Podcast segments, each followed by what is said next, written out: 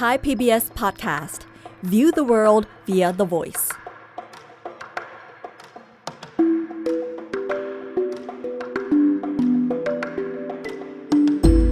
อาเซียนไอส์เปิดมุมมองใหม่ผ่านเรื่องลึกแต่ไม่ลับของผู้คน สังคม และวัฒนธรรมในอาเซียน กับปรางทิพย์ดาวเรือง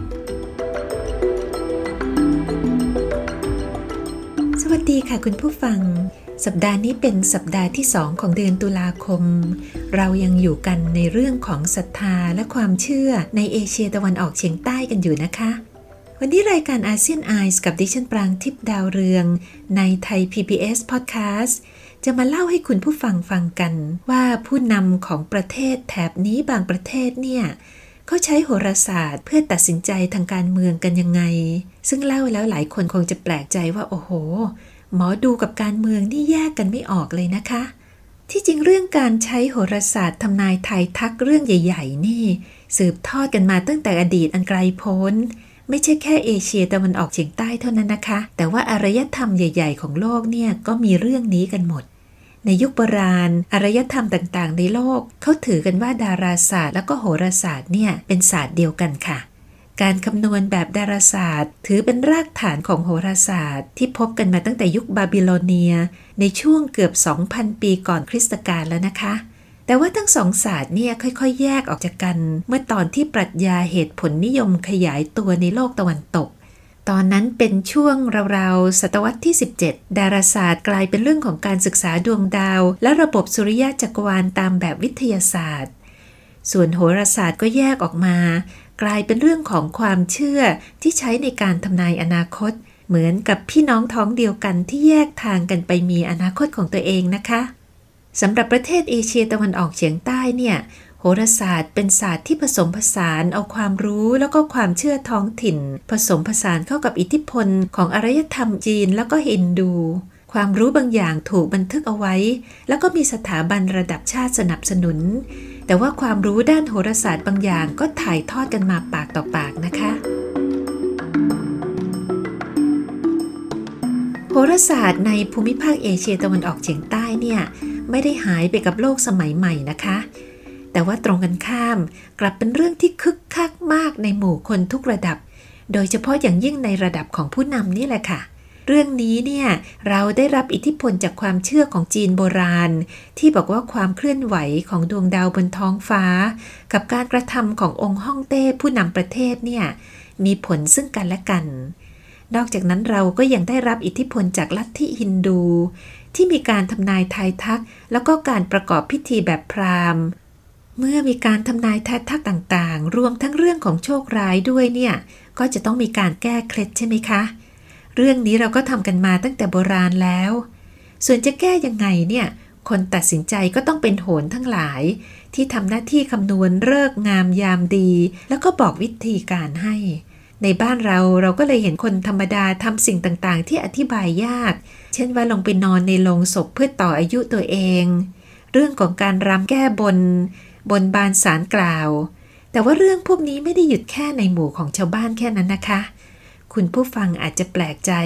ถ้าทราบว่าในระดับของผู้นำบางประเทศเนี่ย เขาก็ทุ่มทุนแก้เคล็ดหาหมอดูกันมากมายทีเดียวค่ะโหนหรือว่าหมอดูที่โด่งดังในเอเชียตะวันออกเฉียงใต้เนี่ย มีมากมายหลายกลุ่มนะคะ หมอดูคนหนึ่งที่คุณผู้ฟังอาจจะเคยได้ยินชื่อ ที่ว่าดังๆก็คือหมอดูอีทีแห่งเมียนมาหมอดูอีที ที่ถ้าออกเสียงตามภาษาของเขาก็คืออีทิมีชื่อจริงว่าสเวสเววินที่ถูกเรียกว่าอีทีก็เพราะว่าเธอมีร่างกายที่พิการแต่กำเนิด เป็นคนที่ตัวเล็กเหมือนคนแคระครอบครัวของเธอบอกว่าอีทีเนี่ยตอนเด็กๆล้มป่วย แล้วก็กลายเป็นคนใบ้หูหนวกตั้งแต่เด็กๆนะคะ แต่เธอก็มีอำนาจพิเศษ สามารถทำนายอนาคตได้อย่างแม่นยำอีทีเคยพิสูจน์ความแม่นยำของตัวเองอยู่บ่อยๆ ด้วยการทำนายหมายเลขธนบัตรในกระเป๋าของลูกค้าเมียนมา หรือว่าทายเมืองเกิดของลูกค้า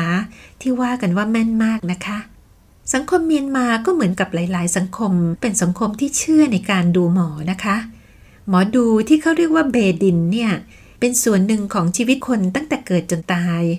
คนเมียนมากับคนไทยแล้วก็อีกหลายประเทศแถบนี้ก็น่าจะคล้าย ๆ กัน มีความนิยมในการไปหาหมอดู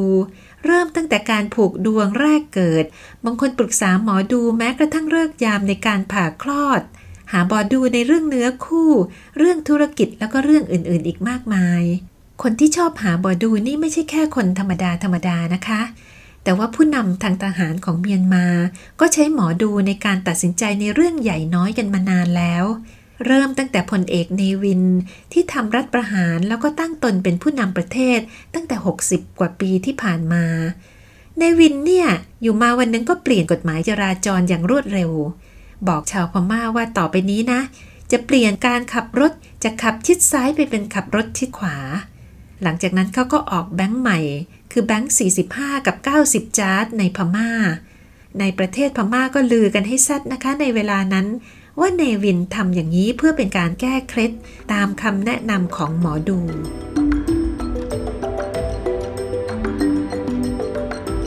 คราวนี้สำหรับหมอดูอีทิเนี่ยนะคะ เนื่องจากเธอเป็นคนหูหนวกแล้วก็พูดไม่ได้ น้องสาวของเธอก็จะต้องเป็นคนช่วยสื่อสาร แล้วก็ช่วยแปลคำถามแทน เสร็จแล้วหมอดูอีทิก็จะเขียนคำทำนายออกมาลูกค้าคนสำคัญของเธอนี่เป็นคนถึงระดับผู้นำประเทศเลยนะคะ นั่นก็คือในายพลตันเฉวอดีตนายกรัฐมนตรีเมียนมา มีอยู่ครั้งหนึ่งในพศ 2548 ตอนนั้นเขาอยู่ในตำแหน่งนายกรัฐมนตรี เขาก็สั่งย้ายเมืองหลวงจากร่างกุ้งไปยังเมืองเนปิดอ เมืองเนปิดอนี่อยู่ตรงกึ่งกลางของประเทศเมียนมาพอดี อยู่ระหว่างร่างกุ้งกับมันเดเลนะคะ ก็มีรายงานกันมากมายในเมียนมา บอกว่าตันชเวทำเช่นนั้นตามคำแนะนำของหมอดูอีทินี่เอง เป็นการแก้เคล็ดหมอดูอีทิเนี่ยไม่ได้โด่งดังแค่ในเมียนมาประเทศเดียวนะคะ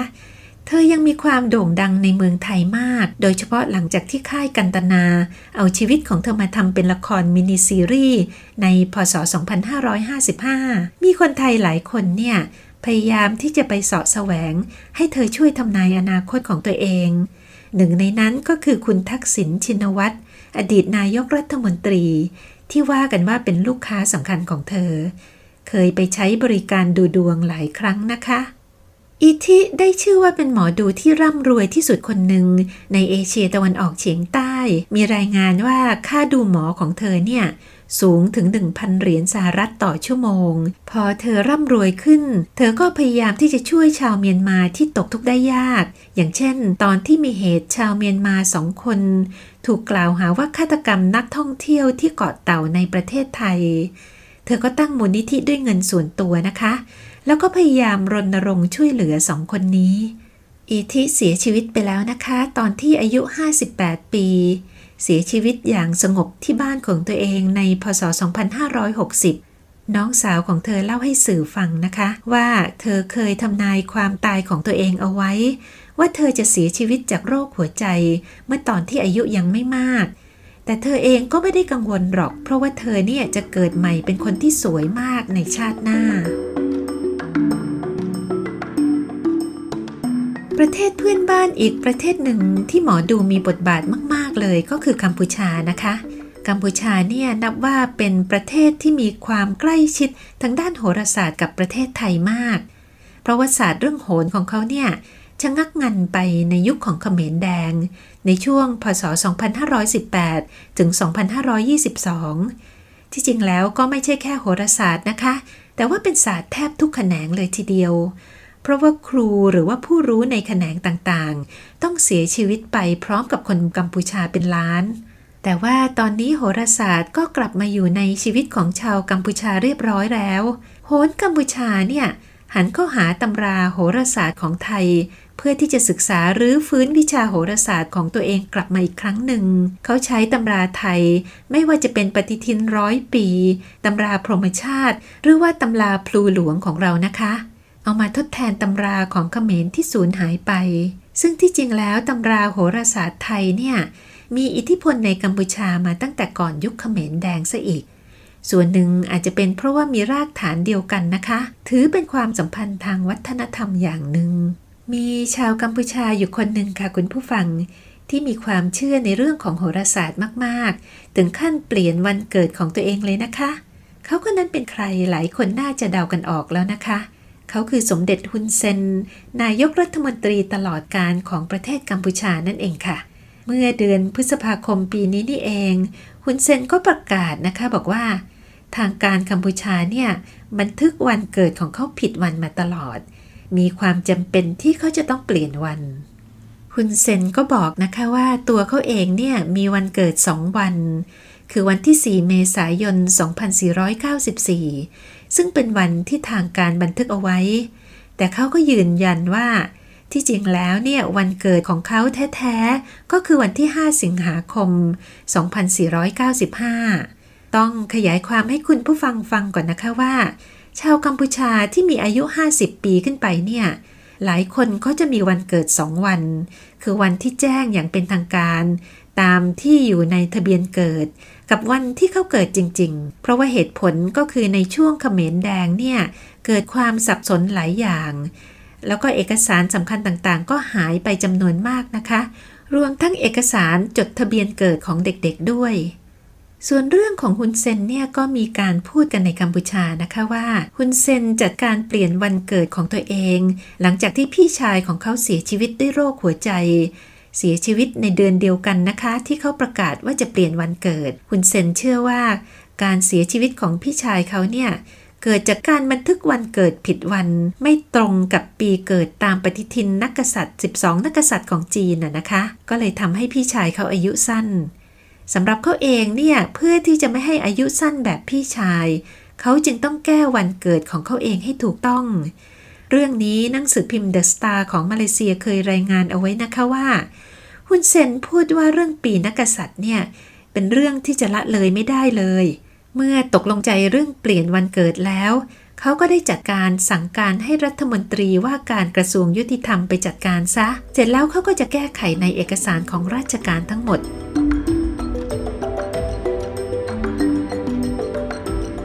เรื่องคุณเซนกับเรื่องของโชคชะตาราศีแล้วก็หมอดูเนี่ยไม่ได้มีแค่เรื่องเดียวนะคะ เมื่อเดือนเมษายนปีนี้นี่เองคุณเซนก็ประกาศว่าตัวเขาเองเนี่ยตัดสินใจว่าจะอยู่ในอำนาจอีกแค่ 10 ปีเท่านั้นเอง แล้วเขาก็พูดทีเล่นทีจริงค่ะ ว่าหมอดูเนี่ยเคยบอกว่าเขาจะมีอายุยืนถึง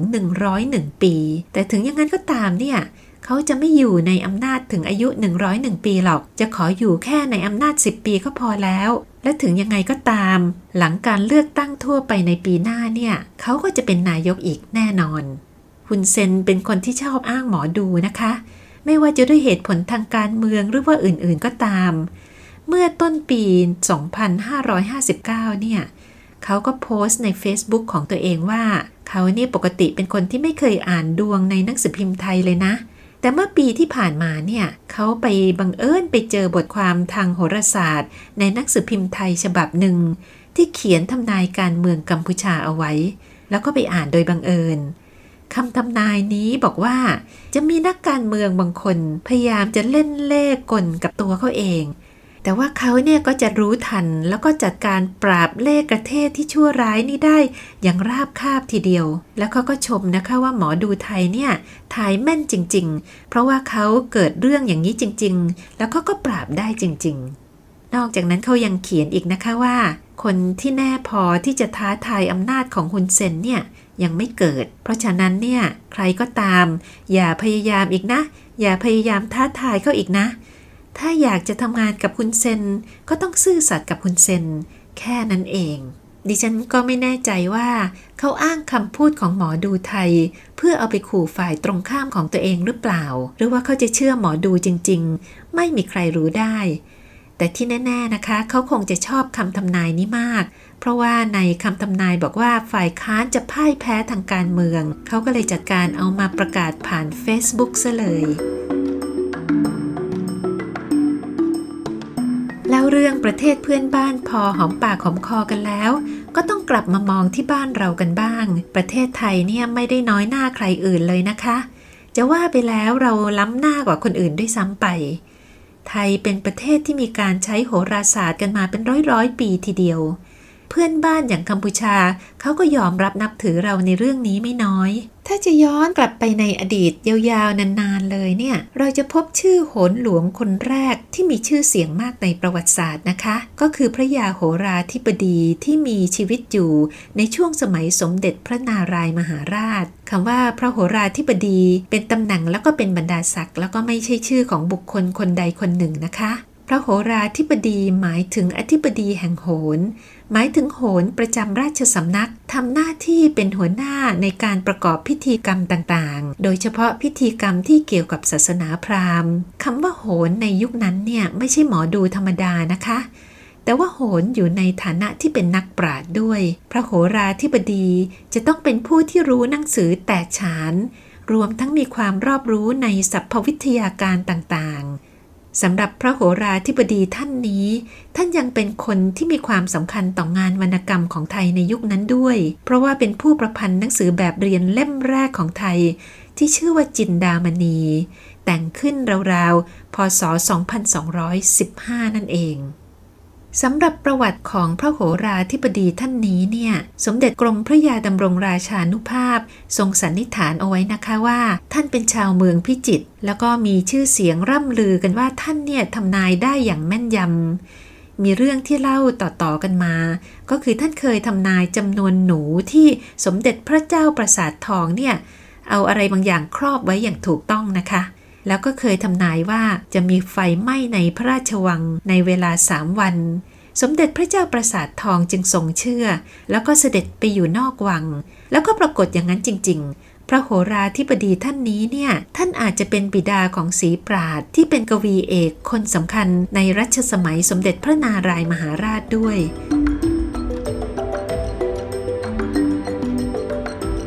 ในปัจจุบันตำแหน่งพระโหราธิบดีไม่มีแล้วนะคะ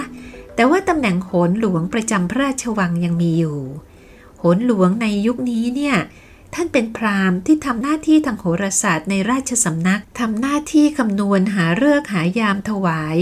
ทั้งในกิจการส่วนพระองค์ แล้วก็ในราชพิธี รวมทั้งทำปฏิทินหลวงร่วมกับทางฝ่ายพระวัดบวรด้วย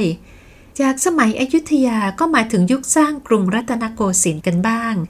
เมื่อตอนที่พระบาทสมเด็จพระพุทธยอดฟ้าจุฬาโลกรัชกาลที่หนึ่งเนี่ย ทรงมีดำริที่จะสร้างพระนคร ในการสร้างเมืองใหม่เนี่ย ตามธรรมเนียมพิธีพราหมณ์ จะต้องเริ่มต้นด้วยการทำพิธียกเสาหลักเมือง เสาหลักเมืองจะถูกวางเอาไว้ ในจุดที่เป็นชัยภูมิสำคัญ เพื่อเป็นสิริมงคลแก่บ้านแก่เมืองนะคะศาลหลักเมืองของกรุงเทพมหานคร ตั้งอยู่ตรงมุมด้านทิศตะวันออกเฉียงใต้ของสนามหลวง อยู่ตรงกันข้ามพระบรมมหาราชวัง โดยที่รัชกาลที่หนึ่งโปรดเกล้าให้กระทำพิธียกเสาหลักเมือง ตามเลิกคือวันอาทิตย์เดือน 6 ขึ้น 10ค่ำปีขาน ซึ่งตรงกับวันที่ 21 เมษายน พศ 2325 ในเวลาที่ดวงอาทิตย์ขึ้นแล้วประมาณ 52 นาที หรือเป็นเวลา 6 นาฬิกา 54 นาทีนั่นเอง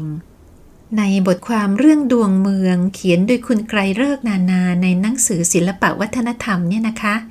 ก็เล่าเอาไว้ว่า เวลาขณะที่ทำพิธีฝังเสาหลักเมือง ถือเป็นเวลาตกฟากที่กำหนดดวงชะตาของประเทศไทย เวลานี้เนี่ยคำนวณแล้วก็กำหนดจากตำแหน่งของดวงดาว ตามทัศนะโหรานภาศาสตร์ ในระบบนิรายณะ นอกจากนั้นหลังจากที่ผูกดวงเมืองแล้ว โหนก็ยังผูกดวงปราบดาพิเศษของพระบาทสมเด็จพระพุทธยอดฟ้าจุฬาโลกมหาราช ให้เป็นวันที่ 10 มิถุนายน 2325 ดวงเมืองแล้วก็ดวงปราบดาพิเศษเนี่ย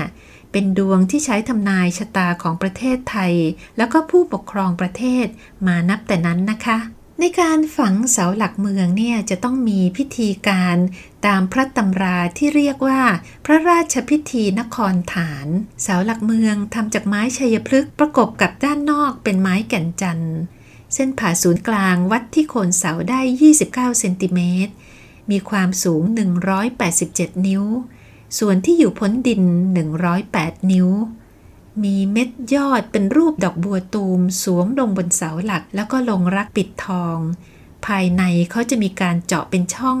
สำหรับบรรจุดวงชะตาเมืองเอาไว้นะคะ แต่ก็มีเหตุนะคะคุณผู้ฟัง ขณะที่กำลังทำพิธียกเสาหลักเมืองเนี่ย ก็มีเรื่องที่ไม่คาดคิดเกิดขึ้น กรมหลวงนรินทรเทวี พระกนิษฐาต่างพระชนนี ในรัชกาลที่หนึ่งเนี่ยนะคะ ได้ทรงบันทึกเรื่องของการลงเสาหลักเมืองเอาไว้ว่า ตอนที่กำลังทำพิธีลงเสาอยู่เนี่ยมึงเอิญมีงูตัวเล็กๆสี่ตัว ตกลงไปในหลุมที่จะฝัง พอได้เลิกที่จะฝังซึ่งต้องทำตามเวลาที่กำหนดไว้ เสาหลักเมืองก็ต้องวางทับงูทั้งสี่ตัวลงไปงูสีตัวนี้ก็ตายอยู่ในหลุม เพราะว่างูทั้งสี่ตัวนี่เองเนี่ย ทำให้โหนต้องคำนวณทางโหราศาสตร์อีกครั้งหนึ่ง เสร็จแล้วก็มีคำทำนายออกมาว่า กรุงรัตนโกสินทร์จะอยู่ได้แค่ 150 ปีเท่านั้นเอง ซึ่งหมายความว่าจะสิ้นสุดในพศ 2475 นั่นเองนะคะ พอฝังเสาหลักเมืองเสร็จ เวลาก็ผ่านไปจนมาถึงในสมัยรัชกาลที่ 4ซึ่งทรงมีความรู้ทางโหราศาสตร์อย่างมาก พระองค์ก็เลยโปรดให้ตั้งเสาหลักเมืองขึ้นมาใหม่อีกเสาหนึ่ง เพื่อเป็นการแก้เลิกยามแก้เคล็ดทางโหราศาสตร์นะคะ เพราะฉะนั้นเสาหลักเมืองในกรุงเทพบ้านเราก็เลยมีสองเสาค่ะคุณผู้ฟัง พอมาถึงในสมัยของรัชกาลที่ 7 ก็เป็นช่วงที่ครบ 150 ปีของกรุงรัตนโกสินทร์จริง ๆ ก็เลยต้องมีการแก้เคล็ดกันอีกครั้งหนึ่งนะคะ โดยการสร้างสะพานเชื่อมขนาดใหญ่ ระหว่างกรุงเทพกับฝั่งทนนั่นก็คือสะพานพุทธ หรือสะพานพุทธยอดฟ้าจุฬาโลกนั่นเอง นอกจากนั้นก็ยังสร้างพระรูปสมเด็จพระพุทธยอดฟ้าจุฬาโลกเอาไว้ด้วยนะคะแต่ในที่สุดก็เกิดการเปลี่ยนแปลงการปกครองในปี 2475 ซึ่งครบ 150 ปีของคำทำนายพอดี ประเทศไทยเปลี่ยนระบอบการปกครองจากสมบูรณาญาสิทธิราช เป็นระบอบประชาธิปไตยที่มีพระมหากษัตริย์เป็นประมุข พอคณะราษฎรเปลี่ยนแปลงการปกครอง ก็ไม่ได้หมายความว่าโหราศาสตร์จะด้อยความสำคัญลงนะคะ ตรงกันข้ามขั้วการเมืองต่างๆ ก็ยังใช้ความเชื่อทางโหราศาสตร์ เข้ามาต่อสู้กันอย่างเงียบๆด้วยค่ะ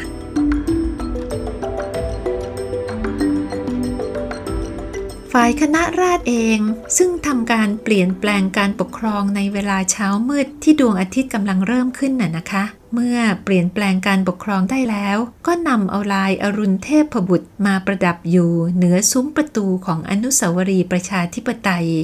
เป็นการสื่อถึงแสงสว่างแรกขึ้นของไทยในยุคใหม่ นอกจากนั้นเนี่ยก็ยังสร้างรูปพานประชาธิปไตย แล้วก็ฝังหมุดคณะราษฎรเอาไว้ ที่ลานพระบรมรูปทรงม้าด้วย พอหลังจากการเปลี่ยนแปลงการปกครอง การเมืองไทยก็มีความเปลี่ยนแปลงใหญ่เกิดขึ้นมากมายหลายครั้งนะคะ ในการเปลี่ยนแปลงแต่ละครั้งเนี่ยก็พบว่ามีหมอดูหลายคนเข้ามาเกี่ยวข้องกับการตัดสินใจของการเมืองของผู้นำด้วย บทความที่เขียนโดยคุณนริศจรัสจัญญาวง ในนิตยสารศิลปะวัฒนธรรม เมื่อเดือนมกราคมปีนี้ก็เขียนเอาไว้อย่างนี้นะคะว่า ในการเมืองยุคใหม่เนี่ยประเทศไทยมีหมอดูหลายคนนะคะ ที่เป็นคนกำหนดเลิกยามให้กับผู้นำบ้านเมือง ทั้งในพระราชพิธีของรัฐ หรือในภารกิจสำคัญชนิดที่เสียงเป็นเสียงตาย เปลี่ยนแปลงประเทศมา ตั้งแต่ก่อนการเปลี่ยนแปลงการปกครองแล้ว หมอดูหรือว่าโหนเหล่านี้เนี่ยนะคะ มีตั้งแต่โหนอาชีพ มีพระสงฆ์มีนายแพทย์แล้วก็มีนายทหาร ทั้งหมดนี้เป็นผู้เชี่ยวชาญด้านโหราศาสตร์ ท่านแรกที่สมควรจะเอ่ยถึง ก็คือพระยาโหราธิบดีคนสุดท้ายของกรุงรัตนโกสินทร์ที่มีชื่อเดิมว่าแยมวัชรโชตท่านรับราชการมาตั้งแต่สมัยรัชกาลที่ 5 นะคะ อยู่ในกิจการของสำนักโหนหลวงอยู่เรื่อยมา จนกระทั่งในพศ 2462 ก็ได้รับพระราชทานบรรดาศักดิ์ให้เป็นพระยาโหราธิบดี ท่านผู้นี้มีผลงานที่สำคัญ เช่นเป็นผู้ถวายพระเลิกบรมราชาพิเศษให้กับรัชกาลที่ 6 แล้วก็รัชกาลที่ 7 เป็นผู้ถวายพระเลิกฉลองพระนครครบ 150 ปี ซึ่งเป็นพิธีเปิดสะพานพุทธด้วยนะคะ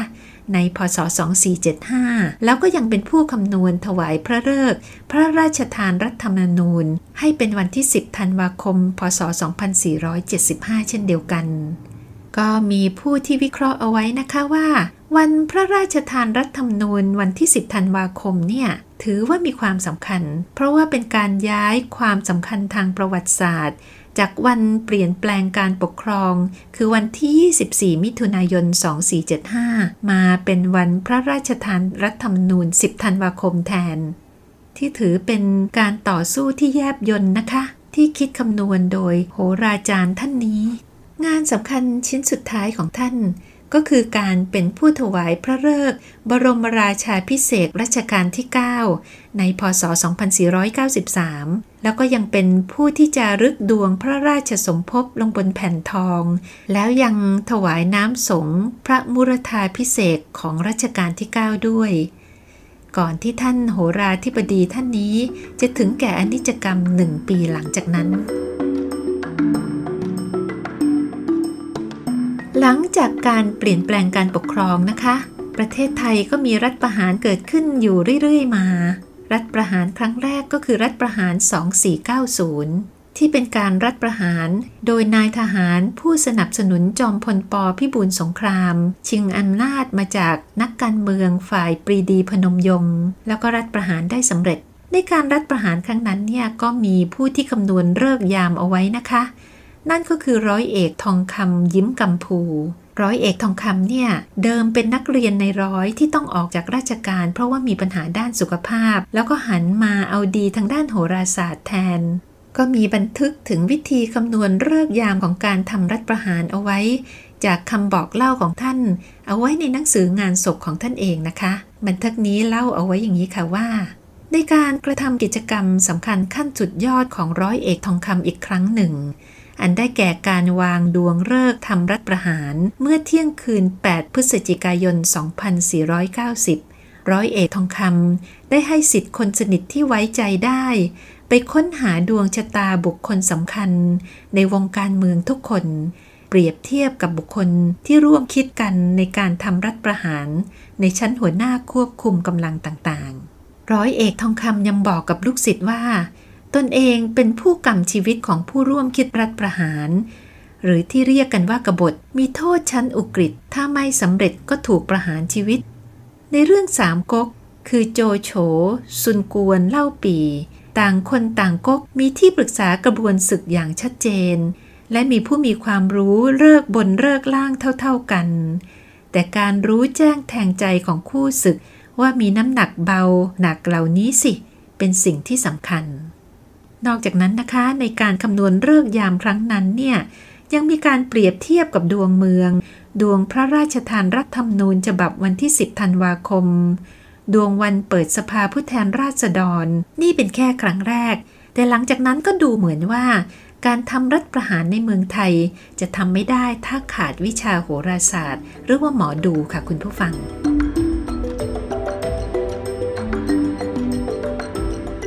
การรัฐประหารครั้งต่อมาคือ 16 กันยายน 2500 ที่จอมพลสฤษดิ์ธนรัตทำรัฐประหารโค่นล้มรัฐบาลจอมพลปพิบูลสงครามนะคะ ครั้งนั้นก็มีผู้เชี่ยวชาญทางโหราศาสตร์คู่ใจของสฤษดิ์ได้เข้ามาช่วยวางเลิกยาม คนคนนี้คือพันเอกพิเศษประจวบวัชรปาน ที่สริดได้ติดตามตัวให้มาคำนวณหาเลิกหายามให้ได้ ประจวบวัชรปานเนี่ยเขาเป็นหมอทหาร เรียนจบแพทยศาสตร์จากจุฬาลงกรณ์มหาวิทยาลัยนะคะ แต่ว่าทำไปทำมา ก็เป็นทั้งแพทย์ทั้งทหารด้วยแล้วก็เป็นโหนที่มีฝีมือด้วย นายทหารชั้นผู้ใหญ่คนหนึ่งก็เคยเล่าเอาไว้แล้วก็เป็นบันทึกเอาไว้นะคะว่า ตอนที่เขายังเป็นหมอทหารอยู่เนี่ย เขาเป็นคนที่ทำพิธีทางไสยศาสตร์ ให้กับกองทหารที่มีสริตเป็นผู้บังคับบัญชา ก่อนทุกครั้งที่จะออกรบนะคะเล่ากันว่าเขาจะนุ่งขาวห่มขาวออกมานั่งบริกรรมคาถา แล้วก็สริตก็จะถือพานเข้าตอกดอกไม้ทูบเทียนนำทหารทุกๆคนเข้าไปไหว้ ให้เขาพรมน้ำมนต์เพื่อเป็นกำลังใจ นายแพทย์ประจวบก็ยังเคยทำนายสริตเอาไว้ เมื่อครั้งที่ยังเป็นพันโทว่าเขาจะได้ยศสูงสุดที่สุดในกองทัพบบกของไทย เรื่องนี้ก็สอดคล้องกับคำทำนายของพระพม่ารูปหนึ่งที่ทำนายสริตเอาไว้ว่า ถ้าเขารักษาเนื้อรักษาตัวดีๆ เนี่ยนะ เขาจะได้ตำแหน่งที่ใหญ่โตมากในอนาคต จอมพลสริตเชื่อในฝีมือของหมอประจวบมากนะคะ ก่อนที่จะทำรัฐประหารเขาก็เที่ยวไหลเที่ยวคือ เพราะว่าตอนนั้นหมอประจวบก็ลาออกจากราชการไปแล้วไปอยู่ต่างจังหวัด ตามกันไปถึงสี่ครั้งกว่าที่หมอประจวบจะยอมมาหาเลิกให้หมดนี้เป็นตัวอย่างพอหอมปากหอมคอจากอดีตนะคะแต่ดิฉันแน่ใจค่ะว่า แม้กระทั่งในยุคปัจจุบันเนี่ย การตัดสินใจสำคัญสำคัญ